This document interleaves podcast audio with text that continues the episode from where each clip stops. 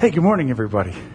So, uh, uh, Robbie's not here. She's back uh, doing a kids class uh, as a substitute, and this gives me a chance to talk about her while she's not around. So, keep it between us. But uh, here's the thing. So this month, at the end of this month, she and I are going to be celebrating our 39th year of marriage, and and I can still remember the first time I ever saw her.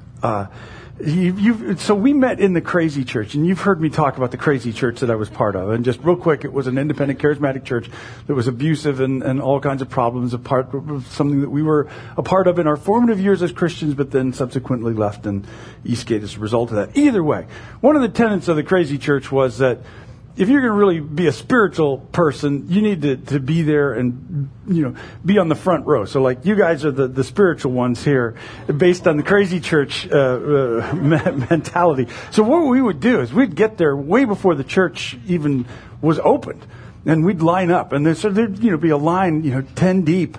Uh, of people waiting at the door to be able to get in. As soon as they unlocked the door, literally, we were racing down the aisles to get down there and get our front row seat because how else is everybody going to know how holy you are uh, if you're not there? Uh, so one day, I, I happened to, you know, I had my, my perch, my front row perch where I could, you know, show off how holy I was uh, to everybody. And I happened to look to my left. And there was this beautiful girl who was right around my age. And I was just like, whoa, I hadn't really seen her before. And, uh, you know, it just kind of, it just kind of I don't know, dropped into my mind and in my heart, that's your wife. And, you know, she just kind of captivated me. Uh, I, I, don't know. I, I just, uh, and, and she had her, her hands in the air and her eyes were closed and it was just, it was wonderful. But then immediately I felt super condemned because here I am supposed to be the holy guy in the front row worshiping God and instead of worshiping God, I'm scoping this babe out over here. Um, and, and, uh, but in spite of how condemned that I felt at that moment, I, I just still I couldn't take my eyes off her. I couldn't stop thinking about her. Uh, and I finally got to meet her. And I'm just saying, I was determined. I was determined. I was going to win this girl's heart. And and and when we met, we did not get along at all. Uh, uh, first of all, I went by, I used to go by Robbie. My name used to be Robbie. And so when we got introduced, it was like, Robbie, meet Robbie. And so I knew right then, okay, I got to change my name. This isn't going to work. And she walked away from that. I've heard saying, you know, this is never going to work. And listen, we didn't have very many shared interests, and she did not enjoy my attempts at humor. I can't figure that out. But none of that changed how I felt about her. She, you know, it was unrequited at first because I, I, I, felt that she did not feel it. Uh, I wanted a relationship with her long before she wanted that from me. And what's amazing is that's an attitude of heart that God is going to be communicating towards us in the text that we're going to be reading uh, this morning in Ephesians.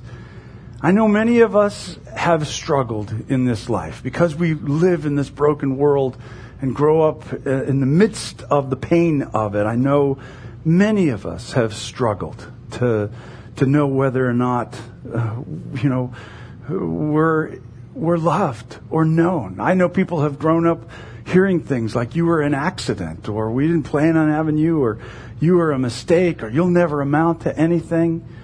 Some people have lost relationships and have been abandoned or forsaken or abused and wonder if their existence has any meaning at all or significance. And if that was your experience, then I really want you to pay close attention to the words we're going to be reading in Ephesians today because these are God's word to you. If you feel alone, if you feel unwanted, unimportant, unvalued, or purposeless, I beg you to listen closely to what it is God communicates through His Word in what we're going to read today. We're coming back to our study that we started last week in the book of Ephesians. And if you've got a Bible with you, if you'd like to head over to Ephesians chapter 1, please.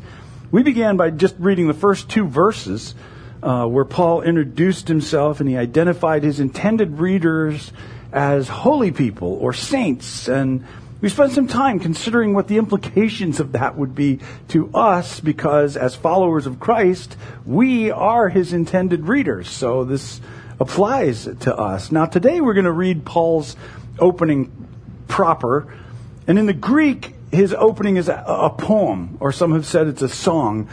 Uh, it doesn't really come off like that when we translate it in, into English. In fact, in the Greek, verses 3 through 14 are just one long run on sentence, which makes it terrible grammar in English, but in the original text, it's supposed to be beautiful and lyrical. Uh, we're going to look at this opening today, and I just want to say that this part of Paul's letter does not lend itself well to didactic exegesis. And what I mean is, it is hard to break a poem down into applicable teaching points uh, you know, in something. For one thing, it kind of does disservice to the nature of a poem, which is meant to immerse you in an experience through language. That's the, the, the job description of poetry. But also attempts at, at scrutinizing the words of a poem to extract some sort of life application will usually fall well short of, of the intended meaning of a poem. So it's kind of difficult to, to work through that. So with that in mind, I'm going to do my best to bridge the gap between aesthetics and analytics, and, and we'll try to get the sweep of what Paul is saying in this text, and then we will consider what that can mean to us, how we can look at that and, and understand ourselves and understand God better. Uh, the poem has three movements, and we're going to read each one and then we'll talk about how it can affect our understanding of our relationship to God. Does that sound like a plan? Does that work for everybody? Uh, Stephanie, you can hear me in there. Uh, can we turn the air conditioner to like a little warmer? Because it is freezing. And if I'm freezing, then I know there's a lot of people that are freezing. Yeah. So, oh, there we go. Blake is gonna, Blake is the man. He will take care of it.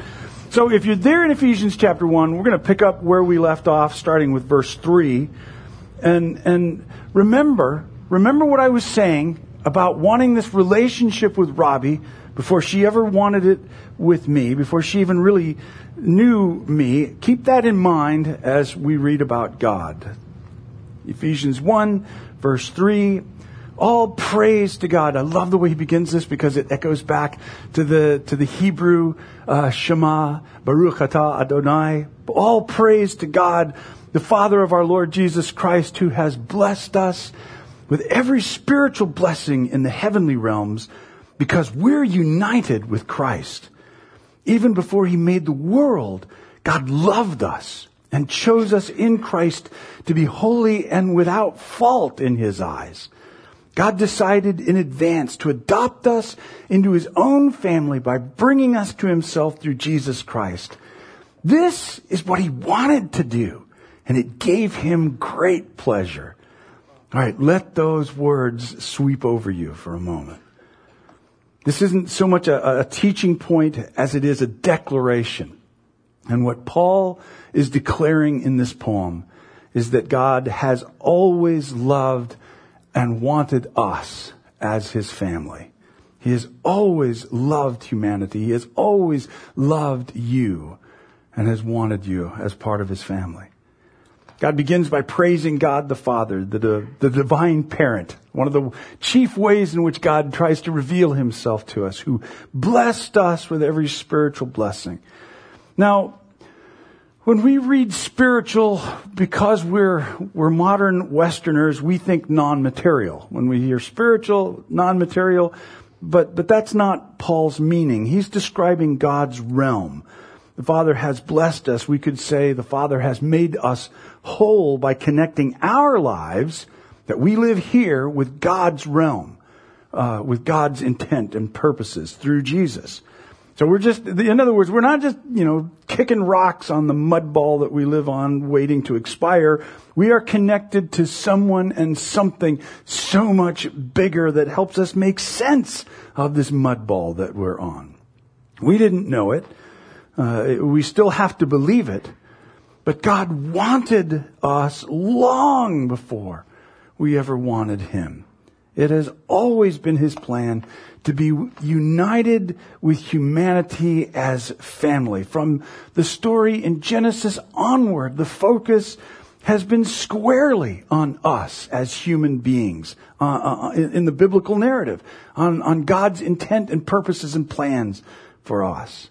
And Paul uses the, the language of the Old Testament here, terminology like chosen, points us back to Abraham, who was chosen from all the people of the earth to be the means through which God was going to bring his blessing to all the nations of the earth. In Genesis 12:3, that's what God says to him when he first introduces himself to him. Through you, Abraham, through you and your family, I'm going to bless. Bring, and he's using the same terminology of blessing. God has blessed us with all spiritual blessings. This is what he's talking about. This is what it connects back to. God's intent to, to reconcile and bring us back into relationship with him, to, to, you know, to bless the whole world through this. And that blessing, which, which Paul is invoking here, comes to us in Christ. That is, we are now participants in God's plan to bless the whole world. We, corporately, are God's family through our commitment to Jesus. And, and it is through that family that he is bringing blessing to the nations. And Paul gives us the stunning why for God adopting us. Why it is God brought us all into this. Because he wanted to. Doesn't get more basic than that. He gave him great pleasure. It's what he wanted. God wanted us, has always wanted us as a family. Now my family, growing up, it was a, it was pretty much a mess. I mean, I really didn't know my dad. He was a well-respected and well-revered evangelist within, you know, the church tradition that he was part of. And he was known and loved, but he was on the road all the time. I never really knew him. I, I was always shocked when he would show up at our house and I'd be like, well, who are you and where do you live? And that sort of thing. Uh, he and my mom split up when I was nine and she was a working single mom and she had a lot going on in her own stuff and I totally get that. My brother and I were five years apart in age, and so I was pretty much adrift. I didn't really have a family, so, you know, so much. And by age 16, I moved out on my own. I was, you know, I, and a 16 year old turned loose in the world, it didn't take me long to make a terrible mess of my life. And when I turned to Jesus, I came to him, I surrendered my heart to him at age 20, and my very first prayer very first thing that I asked him was, give me a family. I want a family. I, I really would love that. And so, you know, as I said, I met Robbie and over time things turned around and we actually got married. It was pretty wonderful. And I remember when Jessica, my oldest daughter, was born and and I was holding her on my arm. She was so tiny. I was holding her there and I remember I had tears running down my face, and I just said, I've been waiting for you. I've wanted you so much in my life. That's the idea that Paul is trying to communicate about God's heart towards us all along. All along, He's wanted us. He's worked towards being united with us as His family. And in Christ, we now belong. We belong to Him. The trick is we have to believe it. and there's a lot of things at work in this world to try to keep us from believing that. It's not easy, but as we're reading this text that's been passed to us through 2,000 years of history, allow it to wash over you. You are loved by God. He has always wanted you. He's always longed to be in family with you. That is the core of who you are. That is reality. Anything else is a pseudo reality. The reality is God loves you. Build your identity from that. Okay, so building on what he, he's been putting here in his poem, we come to the second movement, and it's actually central to, well, it's central to the poem, but it's central really to the whole letter. We could say it's central to the gospel, and we'll look at it uh, starting in verse 6. Remember, God wants us. It's His pleasure to adopt us. Verse 6. So, we praise God for the glorious grace He's poured out on us who belong to His dear Son. He's so rich in kindness and grace that he purchased our freedom with the blood of his son and forgave our sins. So this is how we know that we are holy and without fault before him or in his eyes, as he said back in verse 4, because of what Jesus has done for us, taking the consequence of sin to himself and, and washing us of those sins. Verse 8, he showered his kindness on us. Along with all wisdom and understanding, God has now revealed to us his mysterious will regarding Christ, which is to fulfill his own good plan. And here we go. This is the big deal. Verse 10. And this is the plan at the right time, he will bring everything together under the authority of Christ. Everything in heaven and on earth. Now, Paul uses the term uh, in verse 9, uh, where it says uh, he's revealed the, to us about what Christ, his, his purpose is. And remember, uh, you know, that apocalypsis is the word that we get our English word apocalypse from. And in the Bible, when we're reading that terminology, we remember, you know, we think apocalypse, we think Mad Max and the end of the world and all of that, but that is not what it means. Uh, apocalypse, it means revealing or unveiling. There's, taking a sheet and yeah, please let's let's forget my stupid stuff. Let's try to remember the good stuff here together. There was a game show uh, back when I was growing up. I think it's still around. I'm not sure. Uh, we're con- uh, called Let's Make a Deal. Ever anybody familiar with that? Show is that you know contestants would make deals for prizes and cash and and and sometimes they'd be offered a blind deal. Remember, you know you can you know give you so much for what's behind the curtain, and if they went ahead and and made the deal for that, then they'd have to do what? They'd reveal what's behind, show them what's behind the curtain, and it'd either be a you know a car or a goat or whatever. But the point is. That's apocalypsis. That's revealing. That's the revelation there. That they've been you know, seeing what's behind the curtain that they've been anticipating or been waiting for. And that's the idea here. God has pulled back the curtain to reveal what his plan has been, what the purpose of Messiah is. And in verse 10, we get the big reveal. At the appointed time, God will unite everything under the Messiah's kingship. Everything in heaven and on earth. That means a return to original creation a return to what God originally intended for all of this, uh, a reunited heaven and earth. Uh, so, so this is the second and central declaration that Paul makes in his poem, and that is that God's intent is to restore all things through Jesus, who is the Messiah. This was God's plan. This is what the gospel is. As we've said it many times, I'm just going to keep saying it as long as I possibly can until I run out of breath. But the gospel is not just I get to go to heaven when I die. The gospel, the good news is this, that God has come into this world to set all things right. And this is the part of the, the process. God has always loved us and wanted us as family and his plan has always been to set everything right that has gone so wrong. This is the central revelation of the gospel, that, that this reuniting of heaven and earth. And it starts in our hearts. Oh, that rhymes. So I'm doing my own poem, but it starts here within us, uh, where we are now united with Jesus, the Messiah. We, we are reconciled to God through Jesus' atoning death and resurrection. This is the larger story from which Paul wants us to, to perceive and to make sense of our lives, to make sense of this world. We may look at our smaller stories, you know, our, our individual lives, and assume there's insignificance there. You know, there's nothing special about me. I don't know, you know, I'm barely even noticed. I don't feel like I contribute much of anything. But that's the myopic perspective that Paul wants to lift us up from. He's saying God has poured on us His grace and kindness and freedom and forgiveness and given us wisdom so that we can now be participants in this bigger story of what God's doing in setting all things right. God's big, epic story of restoration for all things.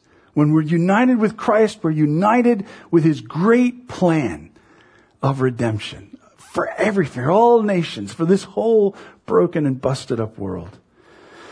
So I, you know, I can hear, you know, the, but Rob, you know, how does my working as a dishwasher have anything to do with reuniting heaven and earth? Because you're not just a dishwasher. You never were. You're an agent of God's intended redemption who happens to be doing the dishes at the moment. But who you are is that agent of God's great restoration project. When we've received God's grace and forgiveness and freedom, we now carry that grace into the world, wherever we are, whatever's going on. We are harbingers. We're forecasts of what it is that's coming, of what it is that He intends. Yeah, yeah, okay, I get what you're saying, but I don't feel all that redeemed, if you know what I mean. I don't know that I'm, I'm living like heaven has met earth. And okay, alright, fair enough. That's the practical side of things, and we'll be getting to that later on in this letter. But for now, Paul's making declarations of truth in this poem. And if we can accept, if we can receive and, and adopt that as our reality, it will begin to change some things. That, that truth that he's declaring is no matter how we may perceive ourselves and our stories in Christ, we are all right now participants in the bigger story of God's restoration of the whole world. And that is very significant. I can't think of anything more significant than that, what we've been called into. Okay, so then this takes us to the third movement of the poem, verses 11 to 14. God has always loved us, wanted us as family. His plan is to reunite creation with heaven under, under God's kingship, under Christ's kingship. Furthermore, verse 11, because we're united with Christ, we've received an inheritance from God. For he chose us in advance and he makes everything work out according to his plan. God's purposes was, God's purpose was that we Jews who were the first to trust in Christ would bring praise and glory to God. And now you Gentiles have also heard the truth the good news that God saves you.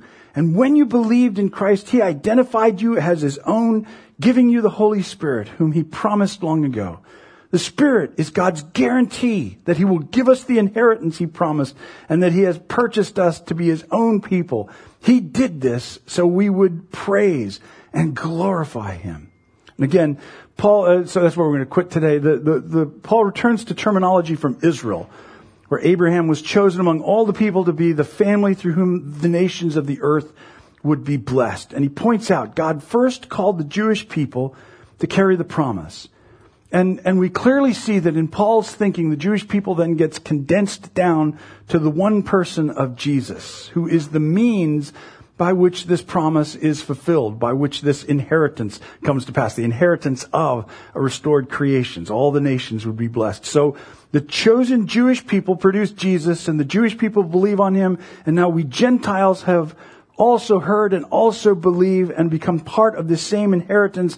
That promise of blessing and restoration is what he's saying now we all, regardless of what our family background is, we all get in on because of our trust in Christ. And how can we know that we're part of this inheritance? He says because the Holy Spirit has been given to us. This is our guarantee, like a certificate uh, uh, of down payment. This is proof that you're part of this, that you belong to God's family and are included in this great plan of restoration. Now, I know that's a lot. that's, that's, you know, there's some dense theology in this that has to be thought through. We have to take our time to think through it again. I don't feel like we do service to this if we just start breaking down every word and trying to figure it all out. This is poetry. It's intended to be poetry to catch us into the sweep of the thing.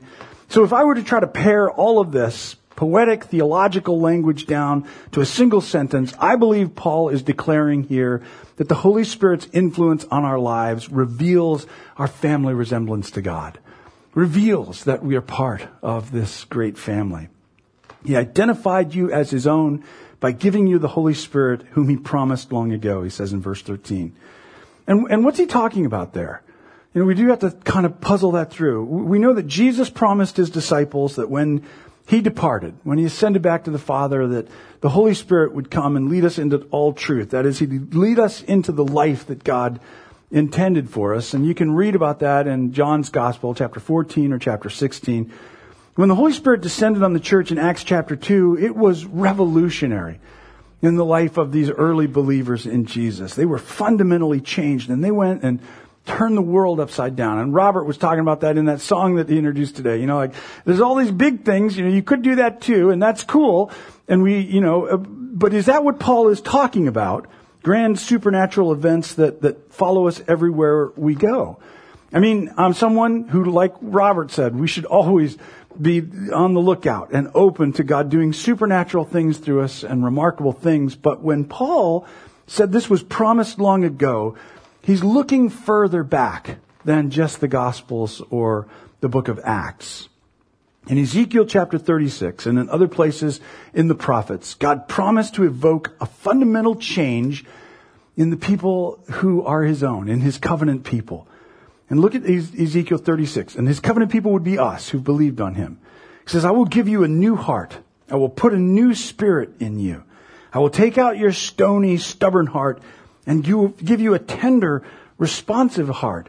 I will put my spirit in you so that you'll follow my decrees. And he goes on to say this is basically a fundamental change is going to be taking place in the lives of those who believe on him, who follow him. This is what Paul is referring to when he said God promised the Spirit long ago. This is what he's talking about when he says the Holy Spirit is the signal that we're now part of God's inheritance, part of God's redeemed family. The very fact that we are here today, interested in what God says in His Word, the very fact that we have a desire, whatever amount that uh, reveals itself in our lives, a desire to live as God intended us to live, whether we do it well or not, that desire is an indicator that God's Spirit is within us. That His Spirit is at work in us, seeking to direct us in right ways. It reveals. Like I'm saying, the, the very fact that we're here and we want to learn this and we want to be who God wants us to be, whether we stumble or fall or do this well, is an indicator. The Holy Spirit is here and at work and it reveals whose family we belong to. We're part of His family. Listen, the Holy Spirit inhabits us according to Romans and Ephesians and Corinthians. The moment we trust in Jesus as the way to a relationship with God, the moment we determine to follow Him, to follow His teachings, His ways, to submit our lives to Him, something in us changes. It may be a dramatic experience. Some people have had very dramatic experiences when they come into this relationship with God. It may be something imperceptible. I've known plenty of people who never really felt that much different initially, but God's Spirit, no matter what we're feeling, takes up residence in us. And that prompting we have to do what's good, to speak what's right, to love and not to, to, destroy our neighbor, to put others first, to praise God, to be generous, to help, or to heal. All of that is the work of the Holy Spirit within us. And it shows our family resemblance to God and it's a signpost for what it is that God intends to do for this whole world, to put it all back to right. Now, I've said this before, maybe I even shared this recently, but my son Bradley, he, he totally inherited my voice. Like, uh, you know, we sound so much alike that, that my granddaughter was actually startled to hear her dad's voice coming out of me when I went to visit one time. She was like, you know, distressed over the whole thing. So he's got this family resemblance with me. You know, he stole my voice. But, but here's the thing. For a while, when he was a teenager, and we had a landline. Back in the old days, we used to have telephones that were connected to the wall. We called it a landline, yeah. And it would ring in the middle of the house, and the whole family would have to run around and try to, you know, get it or, or whatever. But so back when we had a landline in our house, if someone would call for me and he would answer, they would think they were talking to me and he wouldn't correct them. and, and, what's worse is that he would l- listen to them and then say things totally inappropriate or or out of character for me, you know, because he thought it was funny. Uh, and it would cause all of this confusion, and I am still not laughing uh, uh about that. But there's the thing, right? Like, we may have this family resemblance, but we need to, to carry it out appropriately. You know, we may have the Holy Spirit within us, but we still have to yield to the prodding of the Holy Spirit and the voice of God's Spirit. We still have to overcome those patterns that are encoded in us by the fall, as Paul explains it in Romans chapter 7. We're expected to use that family resemblance appropriately. And still, though, the very fact that we want to follow his ways That's evidence of the Holy Spirit at work in our lives, shaping us in ways that we can't even recognize all the time. And that reveals that we are one of God's own, one of God's children, part of this great inheritance where God is going to restore all things. So that's Paul's opening poem. So do you wonder if you're loved? Hear it from God. He has always loved you. He has always wanted you as part of his family. Do you feel insignificant or without any value? I mean, maybe that's God calling now. I don't know. But, but hear from God. Hear from God, you are significant. You are part of his big plan to set this whole world right. You are part of that plan. Do you feel isolated, like you don't belong, like no one sees you, hear it from God. You've been given the Holy Spirit as a guarantee that you belong. You belong to God, you belong to His church, and all the boundaries have been removed. All of the things that the world could consider barriers are removed in Him. We are all together in Jesus. I find that extremely good news. So let's go out and live that family resemblance. Let's go out and, and remember who we are. I know that there's a lot of other voices in this world. I know the static is intense and it, it has a tendency to want to push us down. And, and the biggest, the, the, the, biggest off, uh, offshoot of that is that we forget who we are. But if just for this moment today, you'll hear God saying to you, I love you. I have always loved you. I've wanted you in my family. Oh, if you'll hear it, it can change how you perceive yourself. We can go out and live out the reality of God's good plan at work in this world. Let's live out heaven here on earth and let's be grateful to God, like Paul said. He did all this. It should result in gratitude and glory to his name. So let's do that. Let's be grateful for who we are in Him. Right on? All right, very cool. Why don't you stand with me, if you will, please? God, we are so grateful to you for what you've provided for us through Jesus.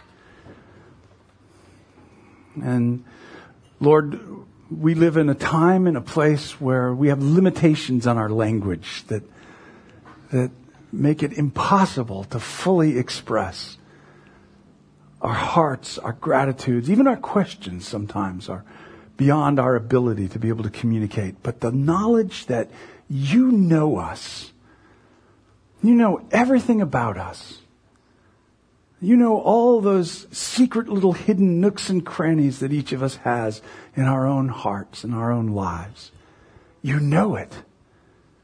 And yet, your declaration is, you love us. You have always loved us. Father, let that revelation, let that apocalypse dawn in our hearts and in our minds. Help us, Father, to accept, to receive, and to believe in your love for us. And let that make us into life changing agents in this world who represent heaven on earth. Help us be people of the overlap. I pray that for us, Lord, in Jesus' name. Amen. Amen.